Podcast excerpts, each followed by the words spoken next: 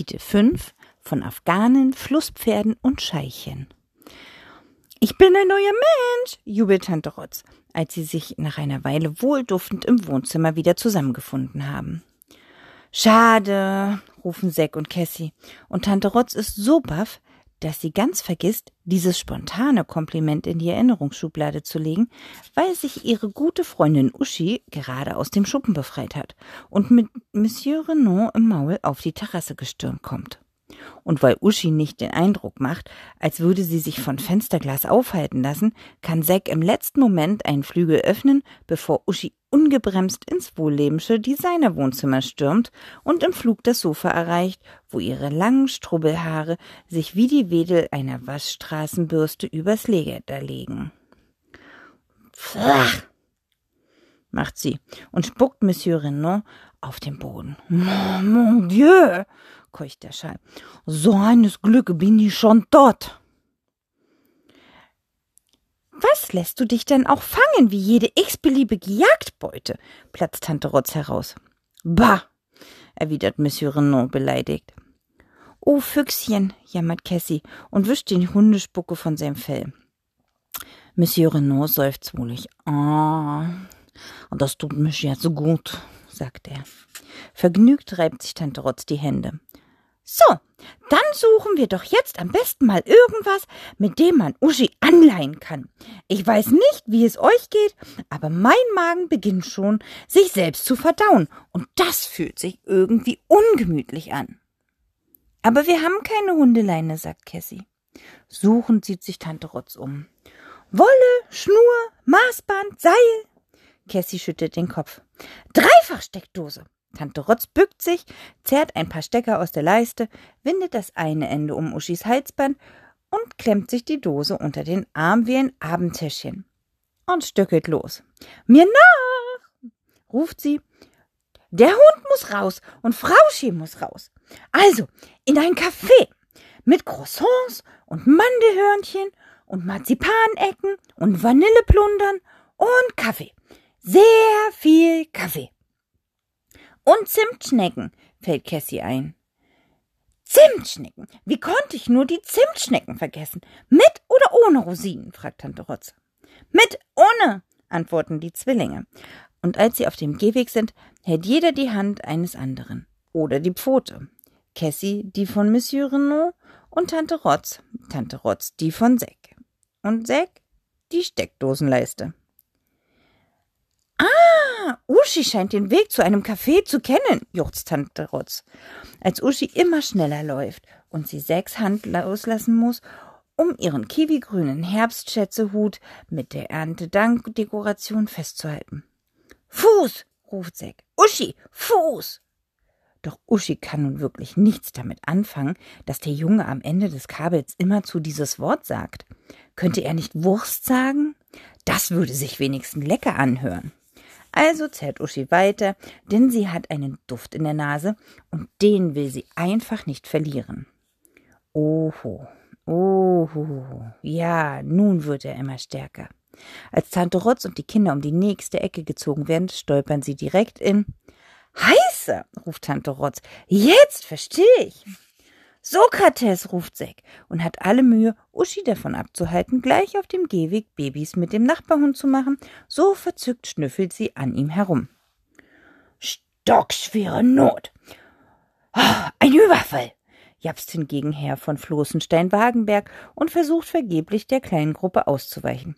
Doch Sokrates scheint der Trubel zu gefallen, denn er setzt sich ruhig und majestätisch auf den Gehweg und betrachtet entzückt das wilde um ihn herumwirbelnde Ebenbild. Meine zukünftige Frau, denkt er überglücklich. Doch von dieser Hundeliebe auf den ersten Blick kann natürlich kein Mensch etwas ahnen. Schon gar nicht Herr von Floßenstein-Wagenberg. Sokrates, ich bitte Sie, jammert er nämlich und ruckelt ein winziges bisschen an der Leine, was er in all den Jahren, die er nun schon mit seinen Gefährten zusammenlebt, noch niemals tun musste. Aber, aber, wer wird denn da gleich? mischt sich Tante Rotz ins Geschehen ein. Darf ich zunächst mal vorstellen, das ist Freifrau Ursula von Funkenflug zu äh, Krabbenstrand, genannt Uschi. Plappert Tante Rotz drauf los.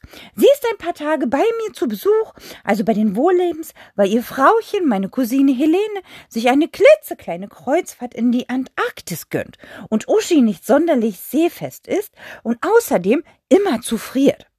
Aber nun bin ich ja so froh, dass sie für diese Zeit einen Spielkameraden gefunden.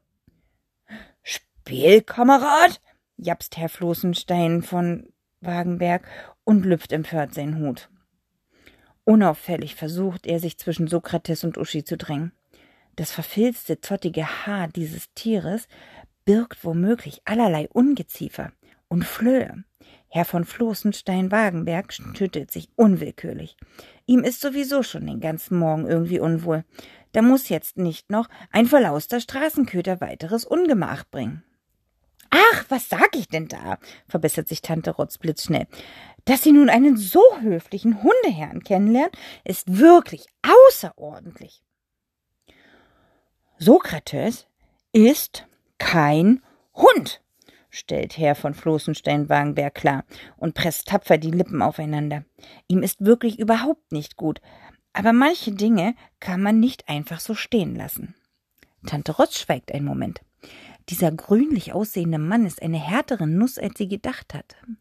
Doch Tante Rotz wäre nicht Tante Rotz, wenn sie nicht auch den steifen Herrn von Floßenstein-Wagenberg erweichen könnte.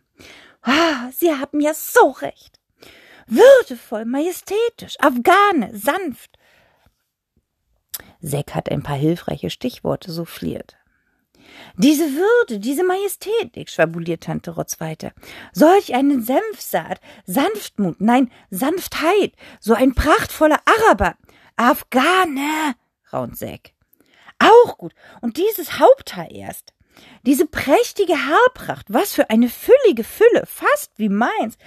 Krach, schnarrt Tante Rotz. Uschi ist da ja leider mehr mh, hm, der Naturtyp, würde ich sagen. Da beugt sich Herr von Floßenstein-Wagenberg zu Sokrates hinunter, um ihm geschmeichelt den schnurgeraden Scheitel zu tätscheln und gibt dabei den Blick frei auf ein Plakat, das direkt hinter ihm an einem Zaun befestigt ist. Na, sieh mal einer an! BSDS. Bergeburg sucht den Superhund. Premium-Rasse Hundeausstellung mit Schönheitswettbewerb, liest Tante Rotz. Also, da werden Sie mit Ihrem stolzen Afrikaner doch hingehen. Er wird ja wohl jeden einzelnen Preis absahnen, oder nicht? Tante Rotz verschränkt die Arme und tippt abwartend mit den spitzen Stiefelchen auf dem Boden, während Uschi immer noch entrückt an Sokrates Hinterteil herumschnüffelt. Herr von Floßenstein-Wagenberg richtet sich wieder auf und muss sich für einen kurzen Moment an der Mauer festhalten, so elend ist ihm. Dann ruckelt er an seiner Krawatte und zieht die Augenbraue seines linken Auges bis unter die Hutkrempe. Werteste, sagt er bedeutsam. Denn Übelkeit hin oder her, das muss er jetzt noch klarstellen. Tante Rotz dreht eine kleine Pirouette vor Aufregung, weil sie Herrn von Floßenstein-Wagenberg an der Nasenspitze ansehen kann, dass sie ihn geknackt hat. Mein Freund ist der unbezwingbare Superchampion und zwar schon seit sieben Jahren in Folge. Herr von Floßenstein-Wagenberg bekommt bei dieser Mitteilung direkt ein wenig Farbe ins Gesicht und macht fast den Eindruck, als ob er ebenfalls Lust habe, eine Pirouette zu drehen, wenn ihm nicht schon schwindlig wäre. Jawohl, tönt er und reckt seinen Zeigefinger in die Luft wie ein Schüler, der sich meldet. Und selbstverständlich werden wir auch in dieses Jahr wieder den Sonderpreis für Charakter, Haarkleid und Haltung bekommen. Da stimmen Sie mir doch wohl zu, Sokrates. Sokrates macht irgendwie eine würdevolle Kopfbewegung. Herr von Floßenstein-Wagenberg lächelt glücklich und legt dann die Hand auf seinen Bauch. Ah, das brodelt ja mächtig da drin, murmelt er betreten. Nun, deswegen sollten wir jetzt auch dringend weiter. Ich muss auf die Tui. Nein, was red ich denn da? Mein treuer Gefährte hat noch einen Termin bei der Pediküre, beim Friseur und bei der Gebissreinigung. Sokrates wird bei jedem Wort kleiner, und auch Uschi sieht erschrocken von ihrer Schnüffelei auf. Ach so, du Schreck, das arme Hund, keucht Monsieur Renaud entsetzt. macht Tante Rotz unbestimmt, weil das Gespräch nun doch eine komplizierte Wendung genommen hat. Nun, wer bräuchte das nicht, sagt sie. Aber vorher werden wir erst mal frühstücken, nicht wahr, Kinder? Herr von Floßenstein-Wagenberg erschauderte, lüftet seinen Hut, stößt unauffällig auf, bittet Sokrates, sich zu erheben und eilt von dannen. Tschüss, Schatz, denkt Sokrates sehnsüchtig. Auweia! Tante Rotz schnappt nach Luft, sägt nach der Steckdosenleiste, weil Uschi Sokrates hinterherlaufen will, und Cassie nach Tante Rotz Hand. Ich wollte ihm doch nur ein Kompliment machen, so ganz theoretisch. Ich dachte doch niemals, dass der arme Algerier da wirklich hin muss, schnaufte Tante Rotz betroffen. Wem macht denn sowas Spaß? Ratlos sieht sie die Zwillinge an. Wollen Hunde nicht einfach nur durch Wald und Heide toben? Uschi machte begeisterte Flummihüpfer. Toben klingt gut, egal wo. Eifrig rückt sie an der Verlängerungsschnur. Von ihr aus könnte sie jetzt gleich losgehen. Doch Tante Rotz ist nicht nach einem Ausflug. Torte, sagt sie düster und schreitet kopfschüttelnd voran. Wir starten gleich mit Torte. Der arme, arme Armenier. So etwas ist doch kein Hundeleben. Zielstrebig hält sie auf eine Bäckerei zu. Sagt sie, Stehtische. Zwar nur egal, aber ich brauche jetzt sofort etwas Ungesundes. Und noch während Zack und Cassie versuchen, Uschi irgendwie an den Fahrradständer zu leinen, ist Tante Rotz schon dabei, dringend eine umfassende Bestellung in Auftrag zu geben. Doch, doch, Fräulein, Sie haben schon richtig gehört. Ich möchte von jedem Kuchen ein Stück, hören die Zwillinge Tante Rotz erklären, als sie hineinkommen. Anschließend müssen wir nämlich zur Zahnreinigung. Autsch, sagt die Verkäuferin mitleidig und greift nach dem Bienenstich. Und der Staubwedel da draußen kriegt ein Käsebrötchen mit ohne Gemüse, fügte Tante Rotz hinzu und schiebt ihren Po auf einen der kippligen hohen Hocker. Schockschwere Not, murmelt sie, öffnet ein Zuckertütchen aus dem Spender und lässt sich den Inhalt direkt in den Mund rieseln. Ah, das tut gut, sagt sie mit knirschenden Zähnen und faltet einen kleinen Kranich aus dem blau-weißen Papierchen. Zack und Cassie sehen Tante Rotz ungläubig an. Das, das, das, das. Kannst du auch? Äh, stottert Cassie. Das kannst du auch. Soll ich es dir zeigen? Wenn man einmal weiß, wie es geht, verlernt man es nie wieder, erklärt Tante Rotz, zupft ein weiteres Päckchen heraus und reicht es Cassie. Äh, das war, ist purer weißer Zucker, beendet Cassie ihren Satz. Lecker, bestätigt Tante Rotz. Aber total unnötig. Null Nährstoffe. Na, dafür gibt's ja gleich Kuchen. Da sind in jedem Stück bestimmt zehn Tütchen Zucker drin. Aber auch Äpfel, Birnen, Pflaumen, Nüsse, Aprikosen und Johannisbeeren. Dann gleicht sich das wieder aus. Alles, also so fast, so gut wie. Und deshalb, Tante Rotz macht eine Pause und wedelt mit dem Zuckertütchen vor Cassis Nase herum, ist es kein bisschen gefährlicher, den Zucker gleich direkt aus der Tüte zu essen. Nur spannender. Die Zwillinge sehen sich an. Ihre Eltern würden glatt in Ohnmacht fallen. So viel steht fest. Als damals im Kindergarten die gesunde Frühstücksbox eingeführt wurde, hatten die Zwillinge am Ende des Jahres keinen einzigen Strafpunkt. Nicht mal an ihrem Geburtstag. Und so ist das bis heute fast geblieben. Für Frau Wohlleben ist Zucker böser als der schlimmste Einbrecher und für Herrn Wohlleben schrecklicher als Gemäldekäfer, falls es so etwas überhaupt gibt. Doch dann reißen die beiden das Tütchen mutig auf und lassen sich den Zucker in den Mund rieseln. Mmh, sagt Zack. Ich wusste gar nicht, dass Zucker nicht nur süß ist, er schmeckt irgendwie trocken, sagt Cassie und schmatzt laut um den Geschmack mm, noch ein bisschen besser nachspüren zu können. Ja, trocken, oder? Zack nickt. Also meine Geschmacksknospen sind ganz begeistert. Sie kriegen Saccharose ja nie pur. Ach, mein lieber Professor. Tante Rotz schmunzelt und streichelt Zack über den Kopf. Die kriegen sowieso viel zu wenig davon, ob pur oder nicht. So, und jetzt falten wir Zuckertütenkraniche. Und das tun sie dann auch, bis die Verkäuferin mit dem Kuchentablett kommt. Nun schnabulieren wir uns durch die gesüße Sünde, jubelt Tante Rotz und zückt die Gabel. Schnabulieren, nicht frumsen? fragte Cassie. Frumsen ist nur für Pralinen, denkt sich Tante Rotz blitzschnell aus. Schnabulieren für Kuchen und Torte. Oh, dürfte ich bitte eine Apfelschorle haben, um mich gleich glecksiger zu fühlen? fragte Cassie. Aber ja, Tante Rotz tippt sich an die Stirn. Wir haben die Getränke vergessen. Kaffee, Früchtetee und Apfelschorle bitte, Fräulein, sagt sie und piekt eine Aprikose vom Teig. Obstkuchen esse ich immer von oben nach unten. Erst den Glibber, dann die Früchte, dann die Creme und dann den Teig. Manchmal aber auch von unten nach oben, aber nur, wenn es regnet. Und du schwindelst, Tante Rotz, mischt sich Monsieur Renaud ins Gespräch. Meistens lässt du die Früchte ganz weg, weil sie dir zu sauer sind. Tante Rotz isst demonstrativ eine Aprikose und schüttet sich. Voila, triumphiert Monsieur Renaud.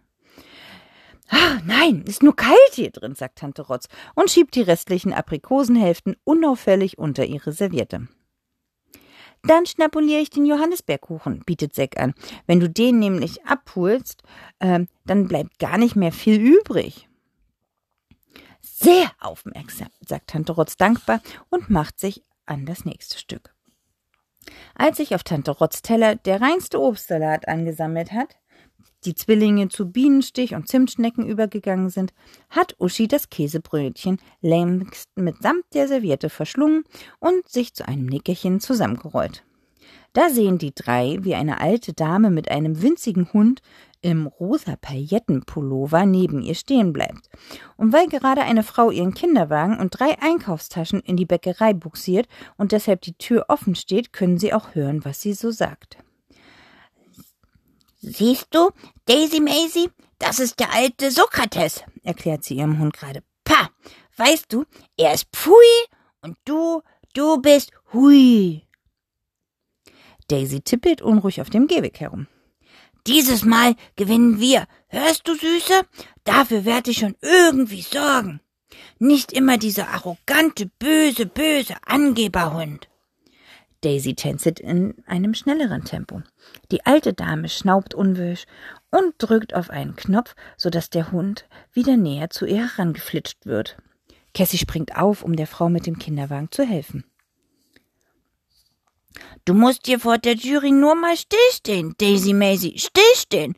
Dann haben sie auch mal mehr Zeit, dich zu betrachten, schimpft die Dame, nimmt ihren nervösen Hund auf den Arm wirft Uschi einen letzten verächtlichen Blick zu und geht weiter.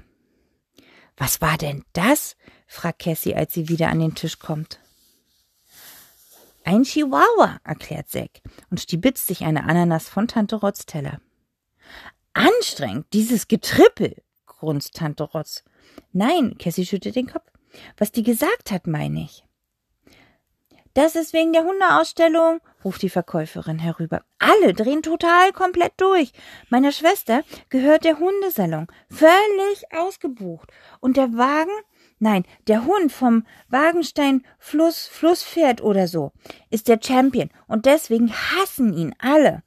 Da hat kein anderer Hund eine Chance. Und schon gar nicht so ein hibbeliges Bambi, ergänzt die Verkäuferin und kichert. Ihre sieht ihm übrigens verdammt ähnlich. Aha. Gut, wir zahlen dann bitte, Fräulein, sagt Tante Rotz und wendet sich wieder den Kindern zu. Also, ich fand ihn eigentlich ganz nett, das Pluspferd und den Nichthund. Wisst ihr, was mein Großvater früher immer zu sagen pflegte, wenn er im Gasthaus die Rechnung verlangte? Er sprach, er sprach der Scheich zum Emir, erst zahlen mir und dann gehen mir. Sagt der Emir zu dem Scheich, zahlen mir nicht und gehen mir gleich. Vor lauter Schreck über Tante Rotz Papageienlachen lässt die Verkäuferin den Kugelschreiber fallen und Uschi fährt verwirrt aus dem Schlaf.